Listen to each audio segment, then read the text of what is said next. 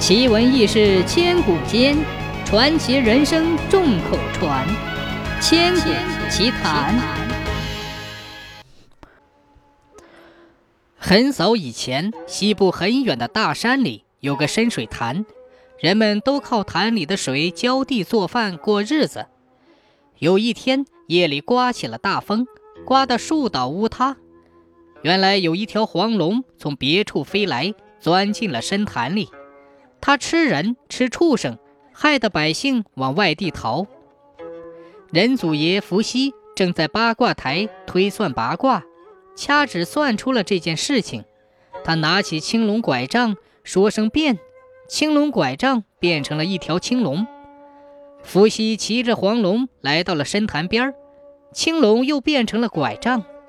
伏羲从身上掏出了个小铜锅，用火石打着火，用柴草烧起来，烧一个时辰就能烧干四海的水。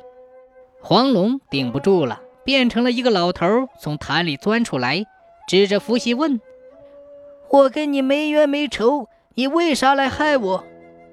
说着还要拼个你死我活。伏羲说：“小小的恶龙还不跪下认罪？”看我要你的命！这时，老头现出黄龙的原形，张牙舞爪，口吐黑气，直向伏羲扑来。伏羲不慌不忙，拿起青龙拐杖迎上去。这青龙拐杖是老天爷送给伏羲的，不管遇上什么妖怪，只要用它去打，没有打不胜的。黄龙不知道这拐杖的厉害，一个劲儿的往伏羲跟前窜。伏羲一拐杖打在黄龙的身上，打得他鲜血直流。黄龙害怕了，眼看斗不过伏羲，赶紧朝东逃窜，拱到东边的大海里。黄龙经过的地方，拱出了一条曲里拐弯的大沟，这就是黄河。